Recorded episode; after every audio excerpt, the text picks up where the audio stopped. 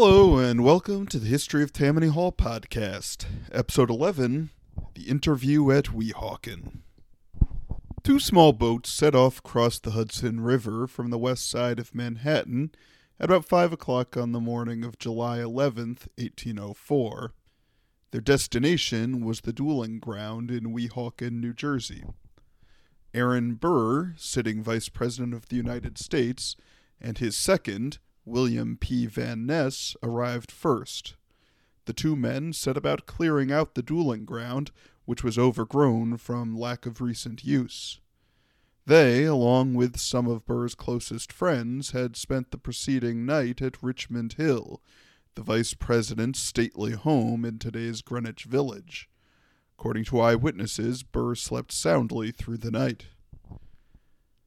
Alexander Hamilton, only a few years removed from being the second most powerful man in the United States, and his second, an old comrade from the Revolutionary War named Nathaniel Pendleton, arrived around seven o'clock alongside Dr. David Hosack, who had agreed to serve as the duel's medical observer. Though the former Treasury Secretary's primary residence was the Grange in the upper Manhattan neighborhood that real estate agents have now christened Hamilton Heights, he had spent the previous night at his house on Cherry Street. History does not record how he slept. It was neither man's first experience with dueling. Burr had previously met Hamilton's brother in law, John Barker Church, who shot a hole in his coat. More tragically, Hamilton's son, Philip, was killed in a duel some three years earlier. This duel was the end result of disparaging remarks made by Hamilton in response to Burr's ill fated run for governor of New York in 1804. As we'll soon discuss, Burr had been abandoned by his own Democratic Republican Party and was desperately seeking Federalist support for his candidacy. Hamilton viewed this prospect with horror.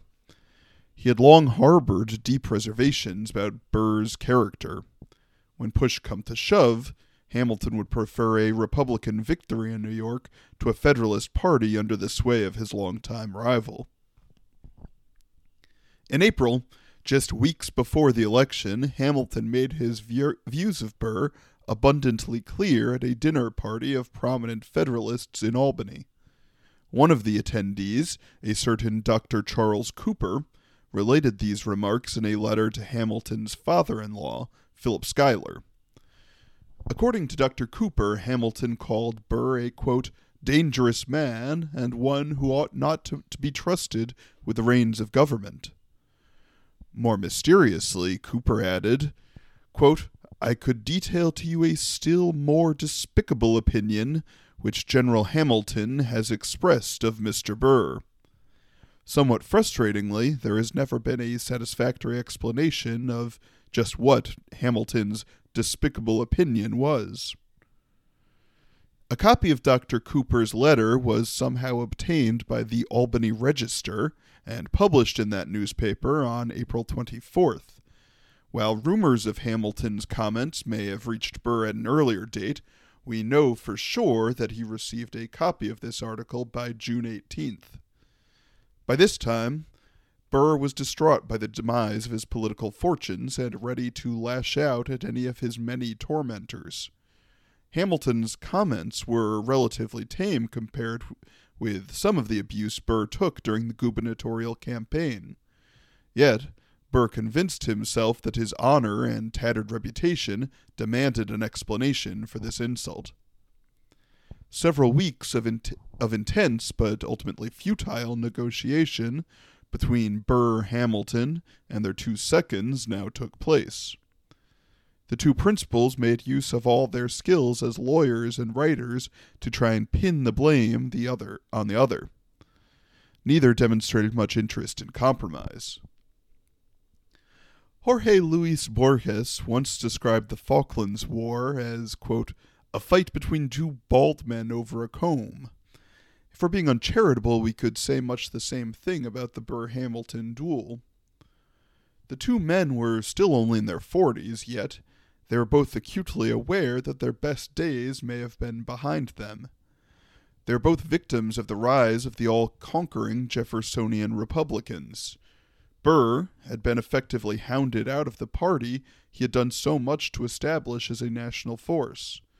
Meanwhile, Hamilton's beloved Federalists had been relegated to permanent minority status and were well on their path to extinction. Both, then, were desperate to grasp at any opportunity to lift their flagging careers. Neither man thought his reputation could survive a further blow and so they found their way to the dueling ground in Weehawken.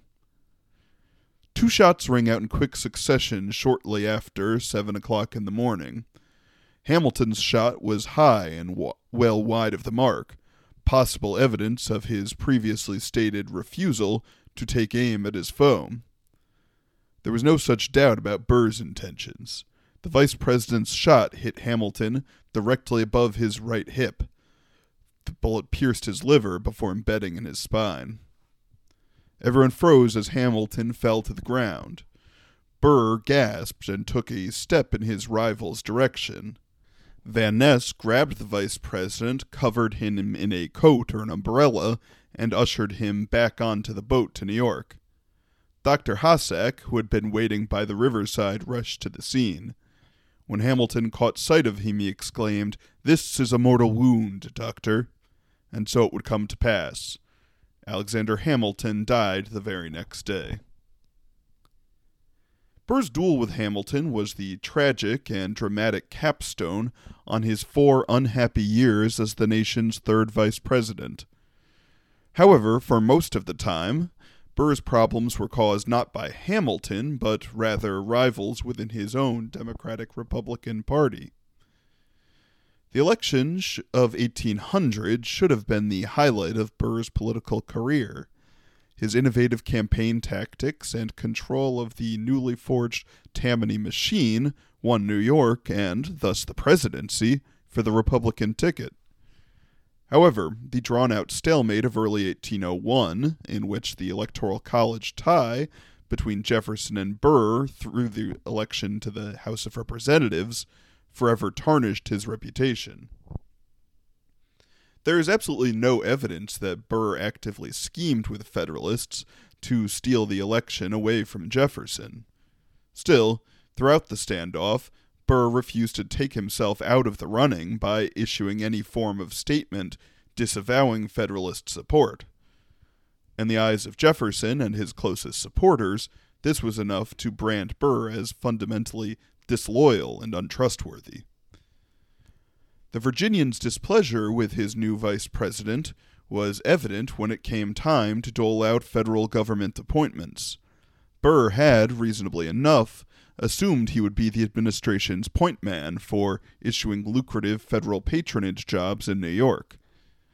Accordingly, Burr drew up a list of allies he would like to see rewarded with political jobs.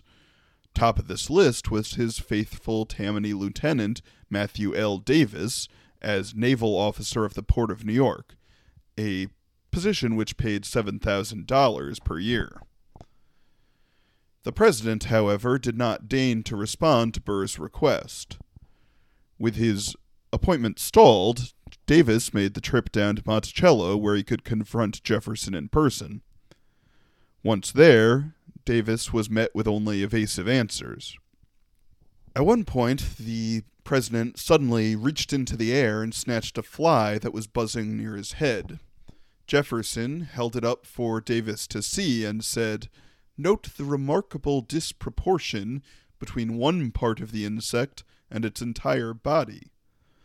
The meaning of this cryptic remark was not lost on Davis. Burr and his supporters were only a tiny component of the larger Jeffersonian coalition. They were not in any position to be making demands on the president.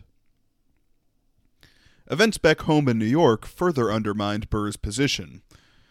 Federalist Governor John Jay announced his retirement in 1801, and George Clinton, the old incumbent, emerged as the favorite to reclaim the position he had held from 1777 to 1795. In April, he handily defeated the Federalist candidate, Stephen Van Rensselaer, who was married to Hamilton's sister in law, Peggy Schuyler. Clinton was an unintended beneficiary of the inroads Burr had made with New York City's working class voters. The governor carried the city for the first time in his very long career. Clinton's victory, coupled with the gains in the state legislature that Burr had engineered in 1800, placed the Democratic Republicans in a remarkably strong position in New York State. Critically, the party now had firm control over the State Council of Appointment. This was the body that was responsible for filling most state and local government jobs in New York, including the mayor of New York City, which was not yet an elected position. Since independence, New York's mayoralty had been in the hands of staunch Federalists James Duane and Richard Varick. Now, the Council of Appointment named Edward Beau Ned Livingston to the office. Unlike his predecessors, Livingston was a committed Democratic Republican and a once active member of the Tammany Society. Jefferson had already appointed him as New York's U.S. Attorney, a position he held on to after his move to City Hall. More importantly, the mayor was the scion of one of New York's most powerful political families and the younger brother of Robert Livingston, Jefferson's new ad- ambassador to France. The emerging Clinton Livingston alliance posed an existential threat to Aaron Burr's political prospects. The two families had the resources, political apparatus, and anti Federalist credentials to dominate the New York Democratic Republican Party. Already isolated within the Jefferson administration, Burr now ran the risk of becoming irrelevant on his home turf. There was little he could do about it while he was stuck as an impotent vice president in sleepy Washington, D.C. The most dramatic challenge to Burr's position came from the emergence of DeWitt Clinton, the governor's ambitious young nephew. Tall, handsome, and supremely arrogant, DeWitt Clinton's contemporaries mockingly nicknamed him the Magnus Apollo. The younger Clinton made a brisk ascent through the state assembly and state senate in the 1790s. Like Mayor Livingston, he had been a member of the Tammany Society before Burr's takeover of the organization. In 1801, Clinton was named to the Council of Appointment through his uncle's influence. Though the Democratic Republicans styled themselves as the party of the common man, they clearly had no problem with a bit of nepotism. The word is derived from the Italian for nephew. DeWitt's rise was cemented in 1802 when the legislature named him to fill a vacancy in the U.S. Senate. With his eyes set on ever higher office, the newly minted senator was quick to identify Vice President Burr as a rival who would have to be eliminated. New York's political scene just wasn't big enough for these two colossal ambitions. Clinton now set out on one of the most ruthless press campaigns in the history of the early republic. His chosen tool in this endeavor was James Cheetham, a radical Manchester born journalist who had emigrated to the U.S. in 1798. Burr had been an early patron of Cheetham and had helped him become editor of the American Citizen, New York's leading Republican journal. However, sensing a shift in the political winds, Cheetham jumped to the Clintonian wing of the party. From 1802, he wrote a relentless stream of attacks on the vice president and his followers. Cheetham gleefully resurrected old rumors about Burr's efforts to steal the election of 1800 from Jefferson. Virtually every edition of the American Citizen included references to Burr's alleged sexual improprieties or financial misdeeds. The campaign against Burr entered a new phase when a writer named John Wood attempted to publish a furious, book length attack on the presidency of John Adams.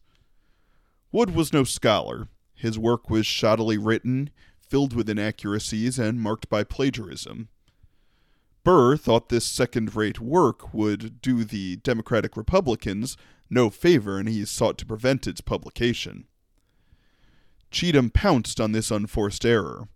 In a lengthy pamphlet, he alleged that Burr's action was motivated by desire to build ties with the Federalists so he could complete his schemes of 1800 and deny Jefferson a second term.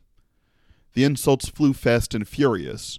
Burr was habituated to intrigue, cunning, and wicked. A further pamphlet addressed Burr's standing with Democratic Republicans directly.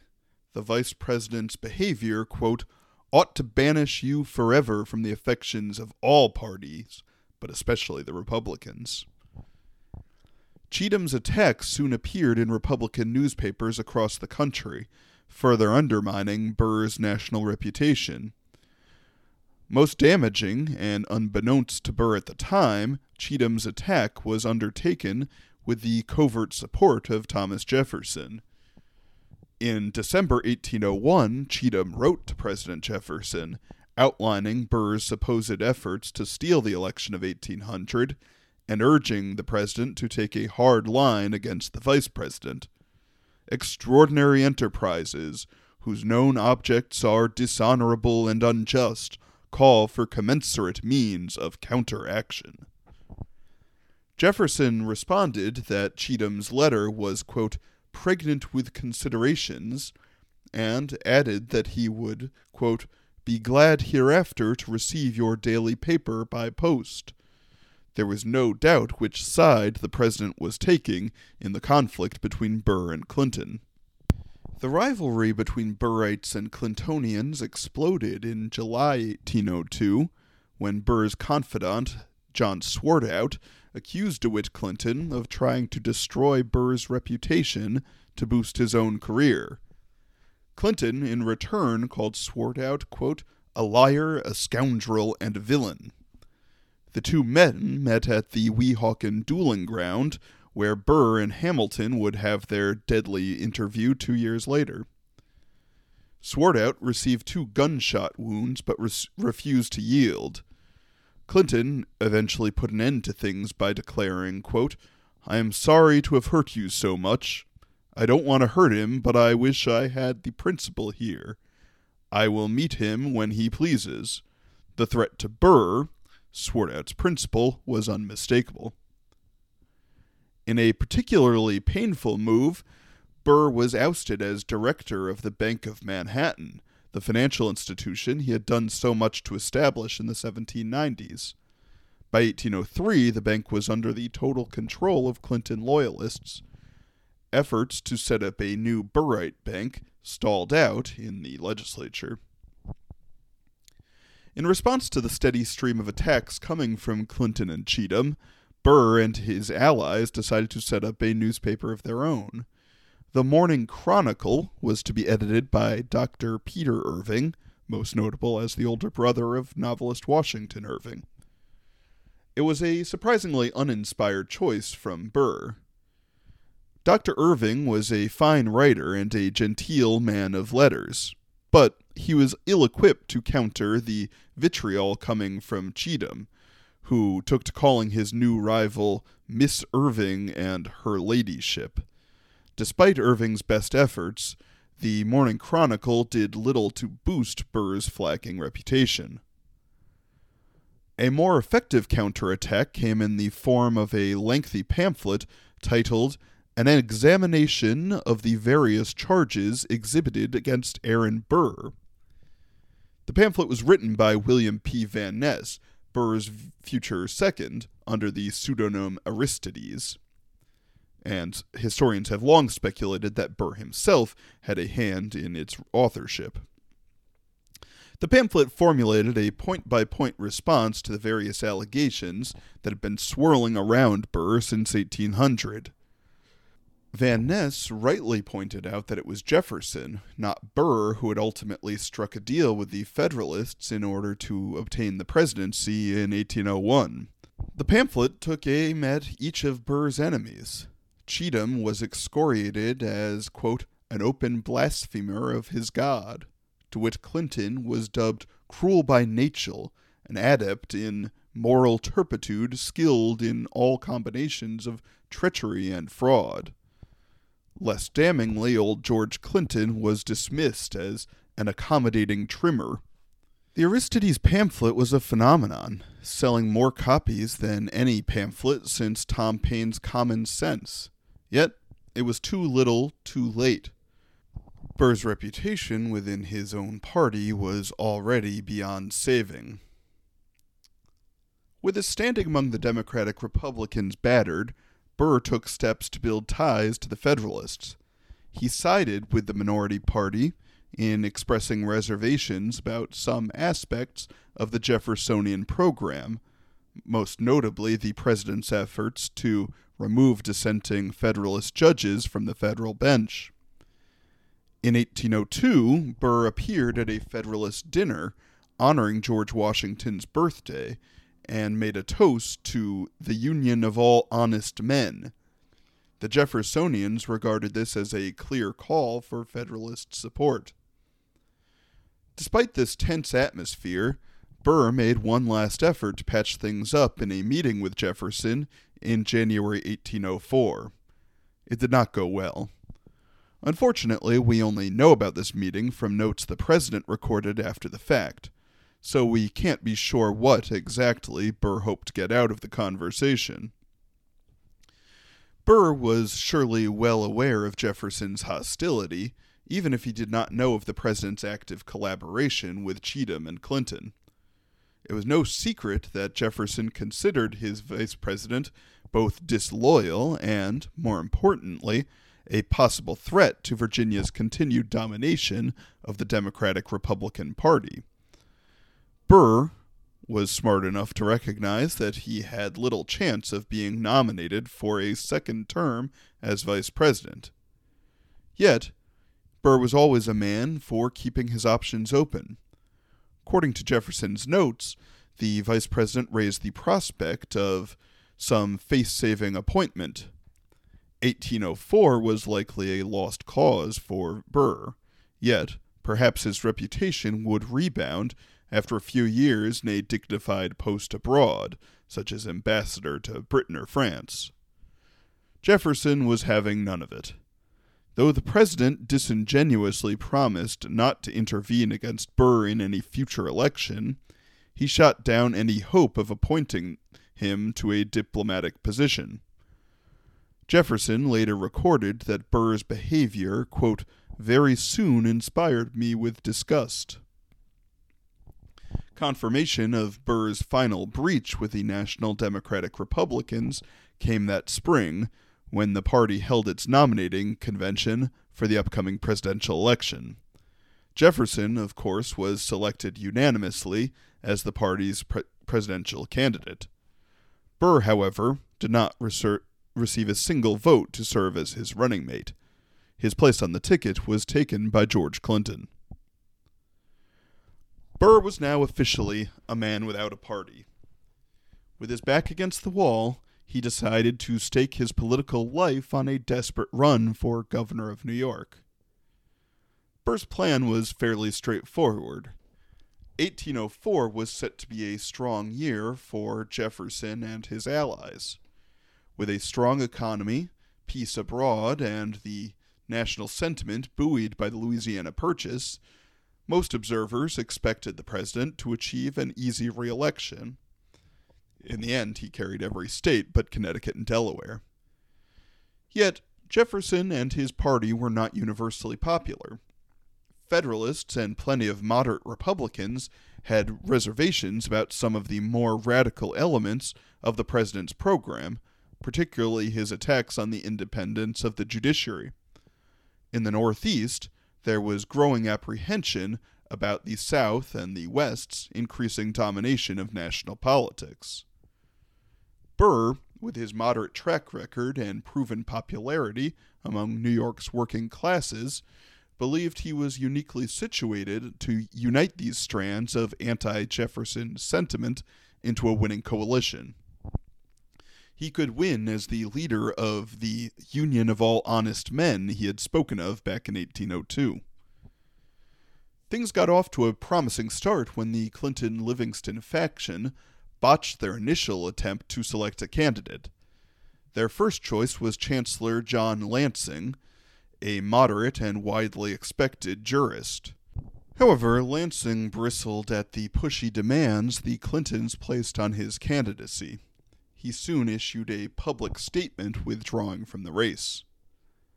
As a backup, the Democratic Republicans nominated Morgan Lewis, a state court judge and an in law of the Livingston family. Lewis was generally regarded as a weak candidate, little more than a tool in the hands of the Clintons and Livingstons. His nomination gave Burr a real chance in the upcoming contest.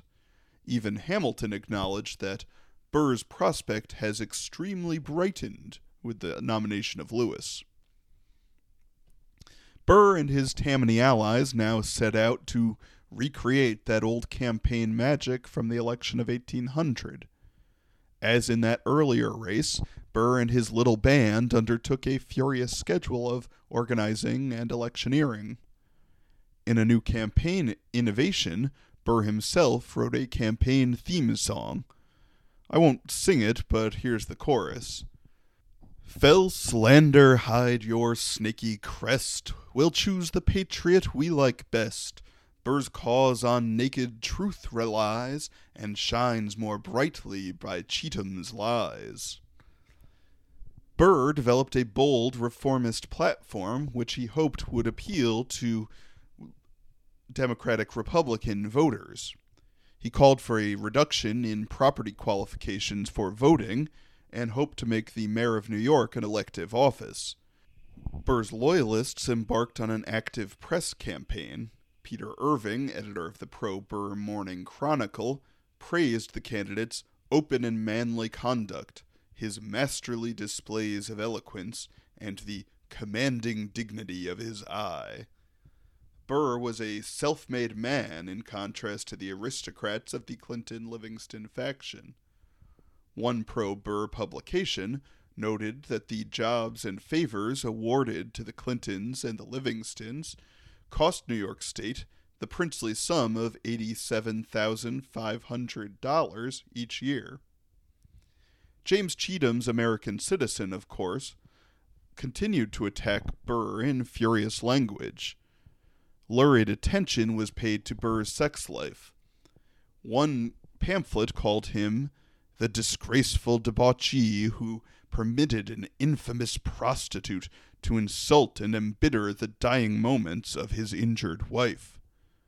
Burr's home was compared to a bordello, and his supporters were likened to male prostitutes. Cheetham mocked the supposed slavish devotion of Burr's followers in a satirical piece called The Creed of the Burrites. Quote, I believe that Aaron Burr has done more during the late Revolution to advance the liberties of America than General Washington himself. I believe that Aaron Burr is so good, pious, and devout a man that after he has been made governor of the state of New York, he will then be made Pope of Rome. Meanwhile, Burr continued his outreach to Federalists.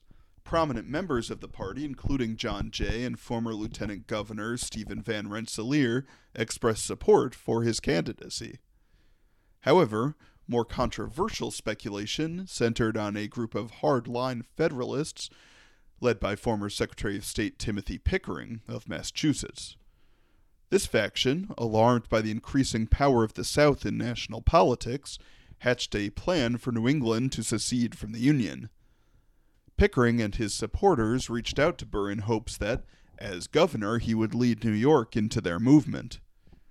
Burr was cordial and agreed that, quote, the northern states must be governed by Virginia, or govern Virginia, there is no middle course. Yet, there is no evidence that he actively participated in this secessionist cause. In typical Burr fashion, his interlocutors had trouble pinning him down. In the words of one Federalist, quote, perhaps no man's language was ever so apparently explicit and, at the same time, so covert and indefinite.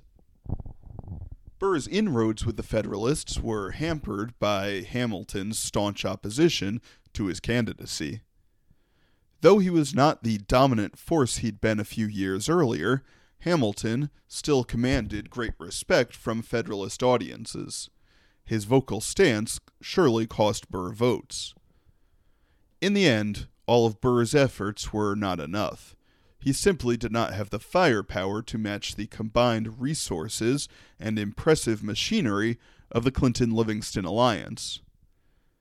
The power of the Clintons only increased in 1803 when reports of financial improprieties forced the incumbent mayor, Edward Livingston, to resign. Fearing prosecution, Livingston fled to New Orleans, where he rebuilt his career as a U.S. Senator and later Secretary of State under Andrew Jackson. Livingston was replaced by none other than DeWitt Clinton, who left the Senate to take over City Hall. New Yorkers still sometimes like to talk about the mayor as having the second hardest job in America. Yet, from our modern vantage point, it seems quite strange that a young, ambitious politician would choose local government over national office. At the time, however, City Hall provided DeWitt Clinton with far more opportunity to further his family's stranglehold on New York's politics. Coupled with their ties to Jefferson and their control of the Council of Appointment, the Clintons now held a virtual monopoly on federal, state, and local patronage in the Empire State. They had nearly unchecked power to reward friends and punish those who crossed them. Despite these obstacles, Burr's Tammany machinery held firm, and he carried New York City. However, his margins were greatly reduced from 1800. Burr's victory in Manhattan was not nearly enough to offset Lewis's strength upstate, particularly in the old Clinton stronghold of the Hudson Valley. The final tally wasn't even close. Lewis won by well over 8,000 votes statewide. This was the largest margin of victory in any New York gubernatorial election to date. Cheetham, with a customary lack of good grace, exulted in Burr's downfall. So much for the union of all honest men, he jeered. Burr tried to take things in stride.